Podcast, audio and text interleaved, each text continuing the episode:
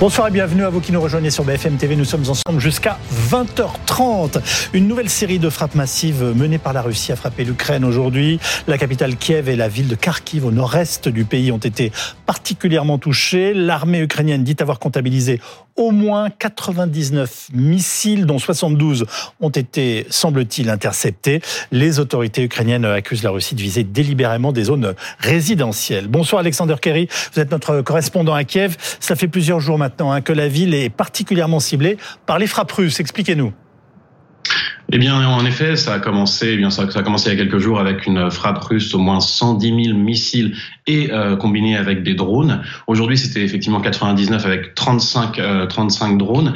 Ce qui est intéressant, si on peut le dire de cette manière, c'est que la Russie arrive plus ou moins en fait à coordonner des attaques entre avec des drones kamikazes et des missiles. Donc, c'est un peu inquiétant pour l'Ukraine et c'est un peu inquiétant aussi pour les euh, comment dire pour les, la défense antiaérienne ukrainienne euh, parce que ça veut dire que eh bien la Russie a appris de ses erreurs et que dorénavant elle est justement capable de coordonner des attaques de très grande ampleur.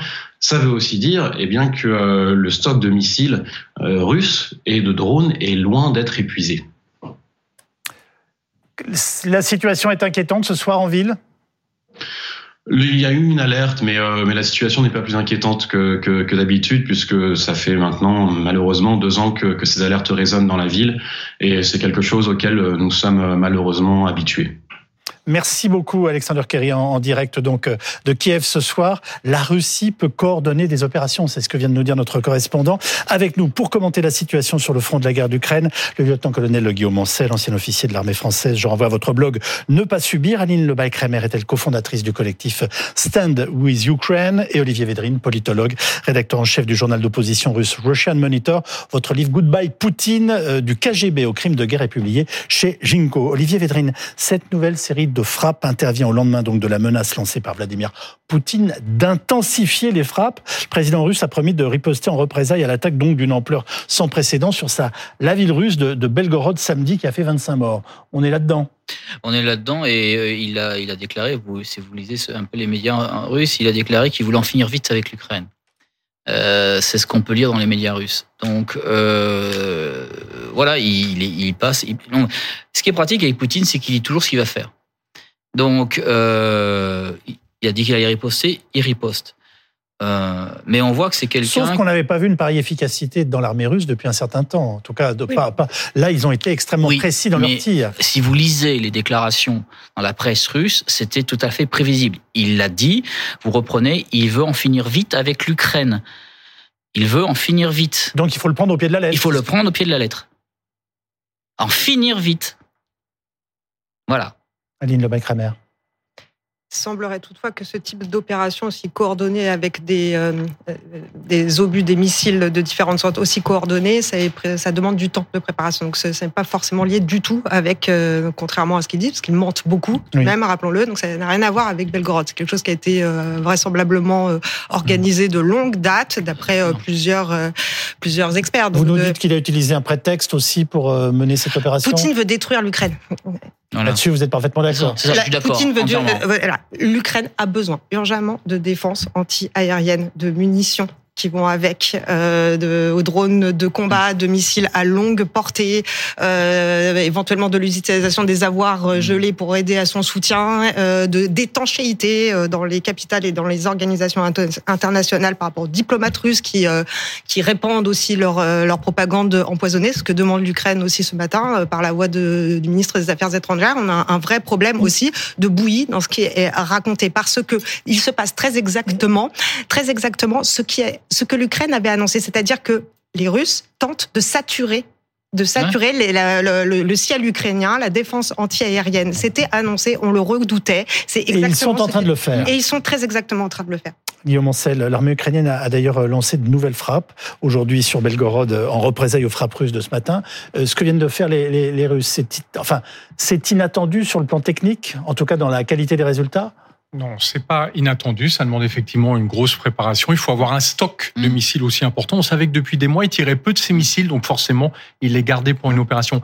Moi, ce que je trouve plus inquiétant, c'est la situation euh, de l'Ukraine, parce que euh, en fait, les Russes veulent montrer que maintenant, c'est eux qui prennent l'initiative après l'offensive d'été de l'Ukraine, qui malheureusement n'a pas fonctionné. Or, on voit bien qu'on est à un stade très compliqué où les Russes n'ont pas les moyens d'envahir l'Ukraine comme ils le clament tous les quatre matins, mais que les Ukrainiens n'ont plus les moyens de percer les défenses russes. Et par conséquent, ce que fait aujourd'hui, à mon avis, Poutine, c'est pas du tout pour Belgorod, dont il a rien à faire, et dont on sait qu'il y a plusieurs missiles russes qui ont mal fonctionné et qui sont à l'origine des destructions de Belgorod. Donc euh, ça, c'est pas son sujet. Son sujet, c'est d'attirer l'attention à nouveau sur l'Ukraine pour proposer une trêve. c'est ça, sa, sa, stratégie. Il veut proposer une trêve. Pourquoi? Parce qu'on va se précipiter pour l'accepter. Et ça qui ont, qui ont les, pays européens, pardon, pas les Ukrainiens. Les pays européens vont se précipiter euh, euh, pour avoir une paix temporaire. Et là, on va sentir la tentation de Munich, c'est-à-dire échanger une paix qui en réalité ne sera qu'à court terme et qui donnera le temps à Poutine de reconstruire l'armée dont il a besoin pour envahir l'Ukraine. Pourquoi la tentation de Munich? Pourquoi les Européens seraient à ce point mou, si je puis dire? Parce qu'ils désespèrent. Quand on dit tentation de Munich, c'est ce qu'on suggère. Hein ils désespèrent de leur propre capacité à se mobiliser et que, au fond, ils réalisent que la guerre par procuration ne fonctionne pas. Ils ne sont pas assez impliqués dans la guerre en Ukraine. C'est pas en voyant quelques milliards et en demandant aux Américains de livrer du matériel militaire qu'on pourra gagner la guerre en Ukraine. Ça inclut la France? Yes. yes. Euh, à ce détail près que quand même les pays qui sont engagés quand même euh, fortement dans l'aide à la défense antiaérienne, sans cette aide-là, euh, je vous laisse imaginer le nombre de morts qu'il y aurait eu euh, aujourd'hui, le 29 et les 5 jours. Donc il, y a, il faut que ça aille plus vite, il faut qu'il y ait des livraisons, il y a déjà il faut une action coordonnée collective incisive, mais il faut y aller maintenant. Vous n'êtes pas d'accord parce que vous venez de nous dire que envoyer de l'argent et des missiles en ce moment, ça ne, ça ne sert plus à rien. Si, ça n'est pas suffisant. Je vous redonne la parole ensuite. Je, ça ne suffira euh, pas pour gagner la guerre, en tout cas. L'officier d'artillerie solaire que j'ai été quelques années. Il n'y a aucun système qui permet de protéger totalement un pays. En fait, ce qu'il faut, c'est que l'Ukraine ait la capacité de gagner contre l'armée russe. Voilà, c'est pas. voilà. Là, on va renforcer la défense aérienne. Mais mmh. pourquoi les Russes actuellement tapent sur les villes? Parce que les Ukrainiens ont envoyé des batteries de missiles sur le front, avec lesquelles ils abattent des chasseurs russes. Et donc, les Russes veulent absolument que les batteries antiaériennes reviennent sur les grandes villes pour désarmer le front et pour pouvoir continuer à matraquer avec leur puissance aérienne les forces ukrainiennes. Je voulais juste vous, dire. En fait, pardonnez-moi, mais vous nous expliquez que tout est calculé. Mais bien sûr. la virgule près. Non, mais oui, oui, mais pardonnez-moi, je pense que c'est pas aussi explicite que ça pour ceux qui nous écoutent. Et, en cela, voilà. Euh, on veut déplacer les batteries et c'est pour ça qu'en ce moment on tire sur des villes. Absolument. Et, et c'est pour ça que les Russes prennent en cible délibérément des objectifs civils. Ils n'ont aucune cible militaire dans ces villes. Ça ne les intéresse pas. Ils cherchent même pas à viser. Ce qu'il faut, c'est qu'il y ait des destructions. Ils ne cherchent même pas à viser. Vous vous rendez compte de ce que vous nous dites Oui, bien sûr. Oui, d'accord. Ils cherchent juste à détruire dans plusieurs villes et montrer qu'ils ont une capacité de nuisance incroyable. Et donc, pour les arrêter, ben, il faudra accepter la trêve que proposera euh, euh, Poutine dans peu de temps. Aline Lebaïk-Remer il n'y a aucune chance que cette trêve soit acceptée par les Ukrainiens. ça, voilà, ça c'est à 80% de la population. Il en est hors de question. Euh, ça c'est très clair. Euh, ce que je voulais dire par là, c'est que l'état-major ukrainien, euh, Zaloujny notamment, euh, le chef de l'état-major ukrainien, a tout de même rappelé qu'il y avait 10 missiles Kinshal qui avaient été tirés sur l'Ukraine, qui sont des énormes missiles ultra destructeurs.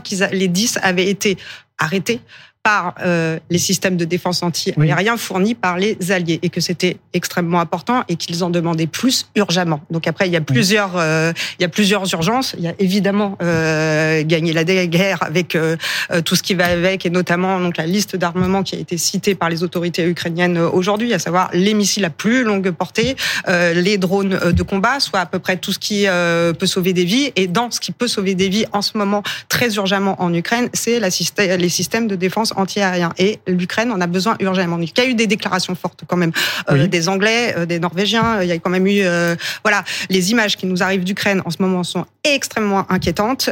pour ça, je, je partage pas exactement le, le, le, commentaire, en tout cas de ce qui me revient moi d'Ukraine de votre journaliste. Là, il y, a, une inquiétude quand même dans les villes ukrainiennes à Kharkiv et à Kiev. Il y a quand même la, la masse, la masse des Kiev, à Kiev, en Bien sûr, la, la, les, les, gens sont inquiets. Évidemment qu'ils sont, ils sont inquiets et c'est fait pour ça. Ça d'ailleurs ces frappes. C'est fait pour infliger de la souffrance en hiver. C'était, on le savait. Mais donc, pardonnez-moi, on a dit que la situation s'était calmée pendant des mois, et là de nouveau, les sirènes retentissent, et donc on est dans une situation tendue. Seulement les, les sirènes retentissent tous les jours. Il y a des bombardements tous les jours en Ukraine depuis des mois. Là, ce qui se passe, c'est le côté massif. Le côté massif, bien sûr, c'est le et bah, absolument. Et de, sur Kiev, il y a eu quand même 28 morts euh, le 29 décembre, ce qui est énorme. Et, et en fait, c'est l'aspect massif de toutes ces attaques qui est euh, extrêmement inquiétante pour les populations et dont s'inquiète. Et c'est là où ça réveille un peu les capitales européennes. Il faut aider tout de suite. et on commente régulièrement la, la, stratégie militaire de, du président Poutine en ce moment. Quelle est celle du président Zelensky? Vous sauriez nous la décrire? C'est pour le président Zelensky. Euh, il a, il a, il a entre les mains son armée, son peuple, qui veut, qui veut pas surtout pas, surtout pas de, de négociation. Euh, ce que Poutine, effectivement, je suis d'accord, euh, lui actuellement, s'il met cette pression-là sur la population, il sait que la communication et les médias euh, européens vont suivre américains. Donc lui, il, il veut maintenant proposer une trêve. C'est pour ça qu'il met cette pression-là. En plus, les Américains. Je vous pose une question pour Zelensky et vous me répondez par Poutine. J'y viens. Voilà. J'y viens. Zelensky, ce qui lui manque, c'est l'Occident actuellement c'est les États-Unis, c'est l'Europe. On a quand même des alliés qui jouent un peu avec des cartes biaisées, vous voyez C'est-à-dire? C'est-à-dire que hum, on est, on veut y aller sans trop y aller. C'est ce que ce qu'on disait tout à l'heure. C'est-à-dire que on veut, on veut en faire une guerre par procuration. Il, lui manque, pardonnez-moi, il lui manque le soutien de l'Europe et des États-Unis pour faire quoi? Quel est son objectif militaire aujourd'hui? C'est dingue que j'arrive pas à vous le faire dire clairement. L'objectif militaire, c'est d'empêcher la destruction de l'Ukraine. Donc continuer le combat, sinon il y a disparition de l'Ukraine. À ce niveau-là, il faut du matériel. Il faut défendre ou reconquérir? Concrètement, libérer, les, territoires, libérer les territoires occupés. Libérer les territoires. Et les gens qui vont avec sur ça. Jusqu'où?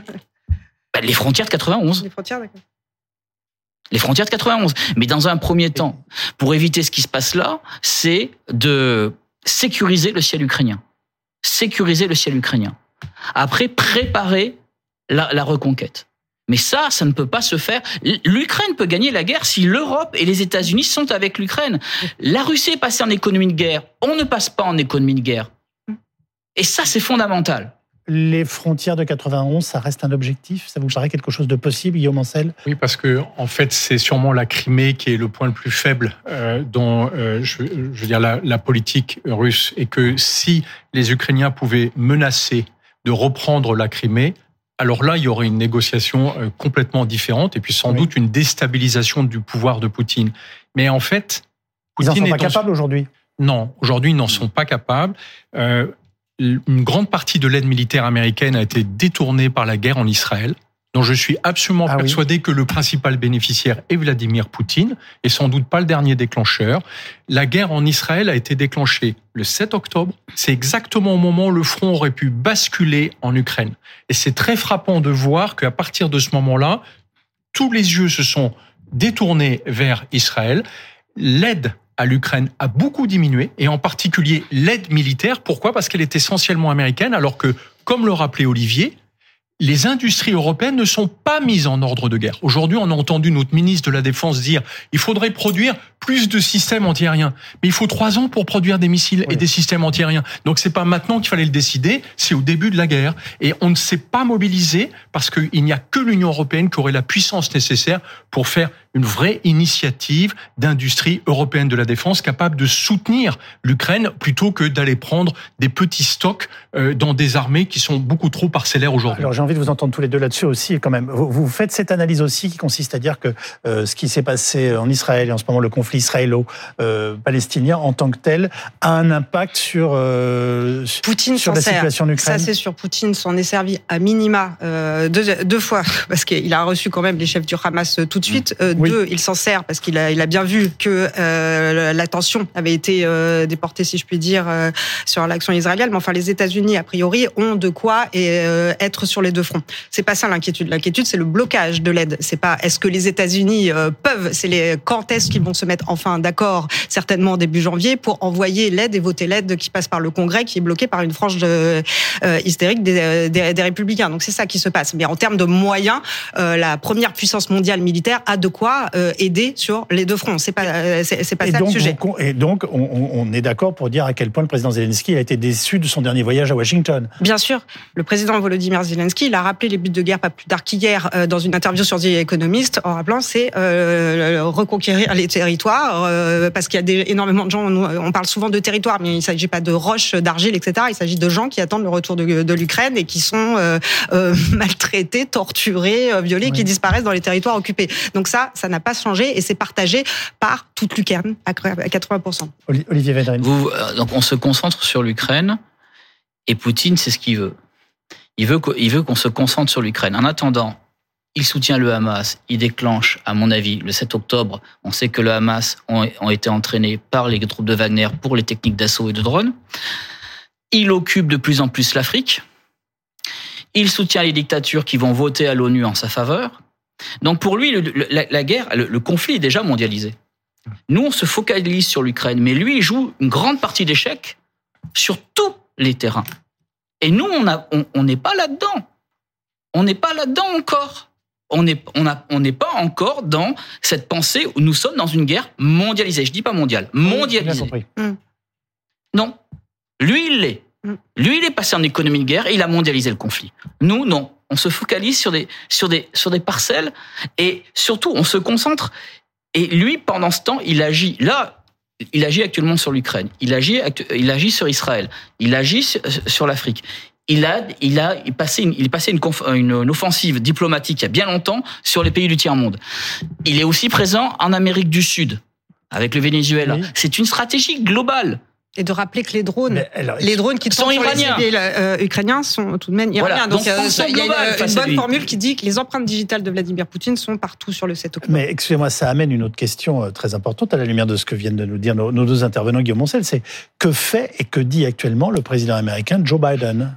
Alors, le président est surtout en train de préparer ses élections. Et donc, il est dans une situation compliquée parce qu'il a une opinion publique qui comprend pas où vont les Américains avec l'aide à l'Ukraine, puisque l'offensive d'été, malheureusement, n'a pas fonctionné. Il ne comprend pas pourquoi cette opinion publique, elle ne comprend pas pourquoi on soutient jusqu'au bout une offensive israélienne qui, jusqu'à aujourd'hui, a fait essentiellement des victimes collatérales. Et donc, euh, il est en difficulté sur ces sujets. C'est pour ça qu'il y a ce blocage, euh, notamment euh, sur l'aide américaine.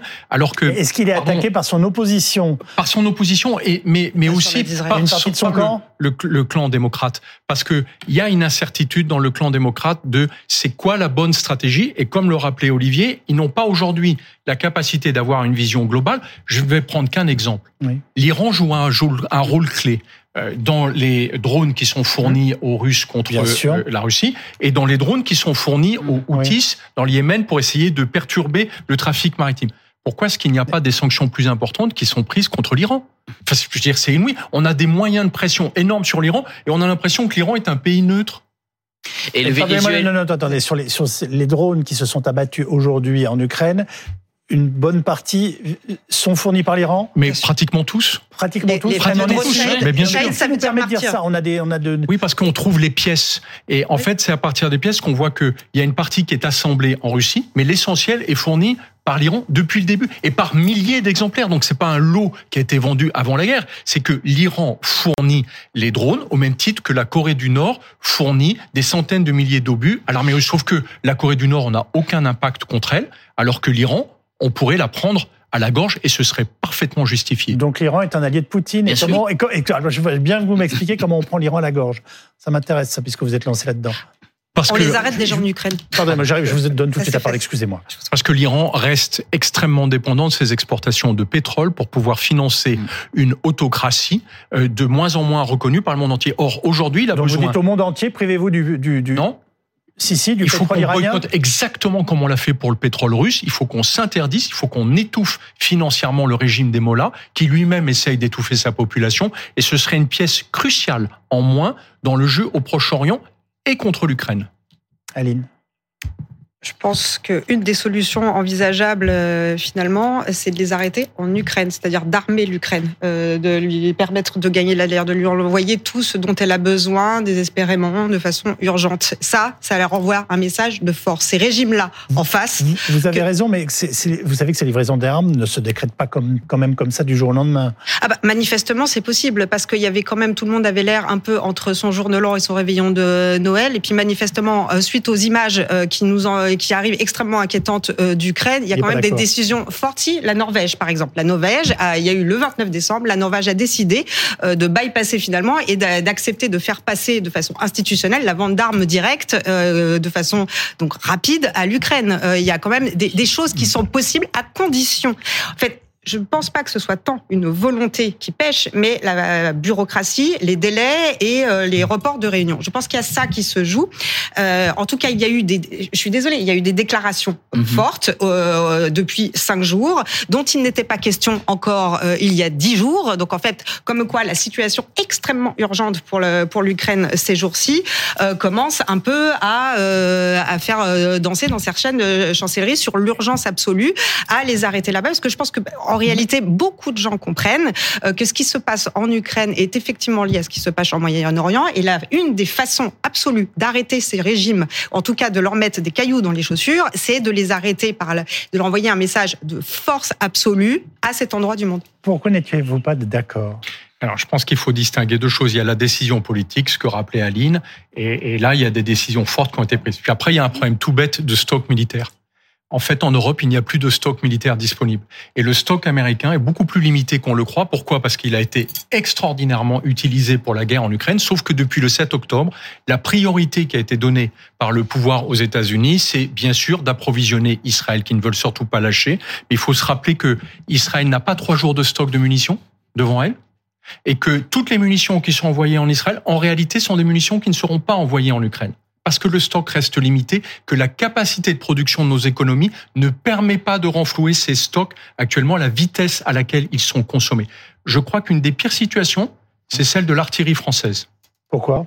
Parce que les stocks ont été pris bien au-delà euh, de ce que l'armée estimait raisonnable dans ce cadre-là, mais parce qu'on a fait dans des choix politiques. Dans notre soutien au président Zelensky. Dans notre soutien au président Zelensky, yes. On a très peu aujourd'hui de stocks disponibles à envoyer en Ukraine. je préfère entendre ça que le contraire, mais euh, bien sûr, mais parce que l'Europe, aussi comme le rappelait tout à l'heure Olivier, ne s'est pas mobilisée pour produire, alors qu'elle avait deux ans pour le faire, des quantités suffisantes de munitions d'artillerie et euh, de munitions euh, euh, pour les avions qui vont être livrés aux Ukrainiens. Et ça, c'est très regrettable. Il reste des Taurus en Allemagne. Par Quelle est la situation de la Pologne dans tout ça la, la, la, Pologne veut devenir la première armée européenne, donc elle, elle effectivement, elle a, elle, a, elle a 4% de son PIB et elle fait un, un effort énorme pour cela.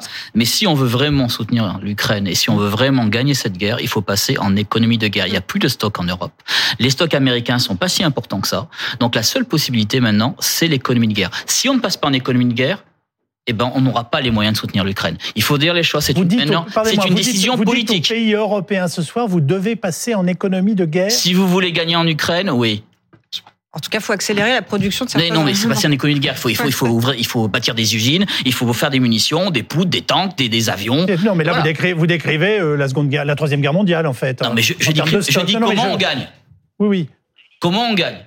Et de toute façon, si, si, si on pense que... Donc vous dites qu'il y a le moyen terme et le long terme et, et, le court terme. Mais pour le court terme ou le moyen terme, c'est l'économie de guerre. Parce que dans trois ans, même si on, on, on, gèle le conflit, dans trois ans, il rattaque. Il faut passer en économie de guerre. Vous croyez que si on gèle le conflit, Poutine va arrêter son économie de guerre? Non. Il va la faire fonctionner, il va, il va remonter en régime et dans trois ans, il rattaque. Économie de guerre, c'est tout. Eh ben, on va se quitter sur cette dernière notion qui nous laissera réfléchir ce soir.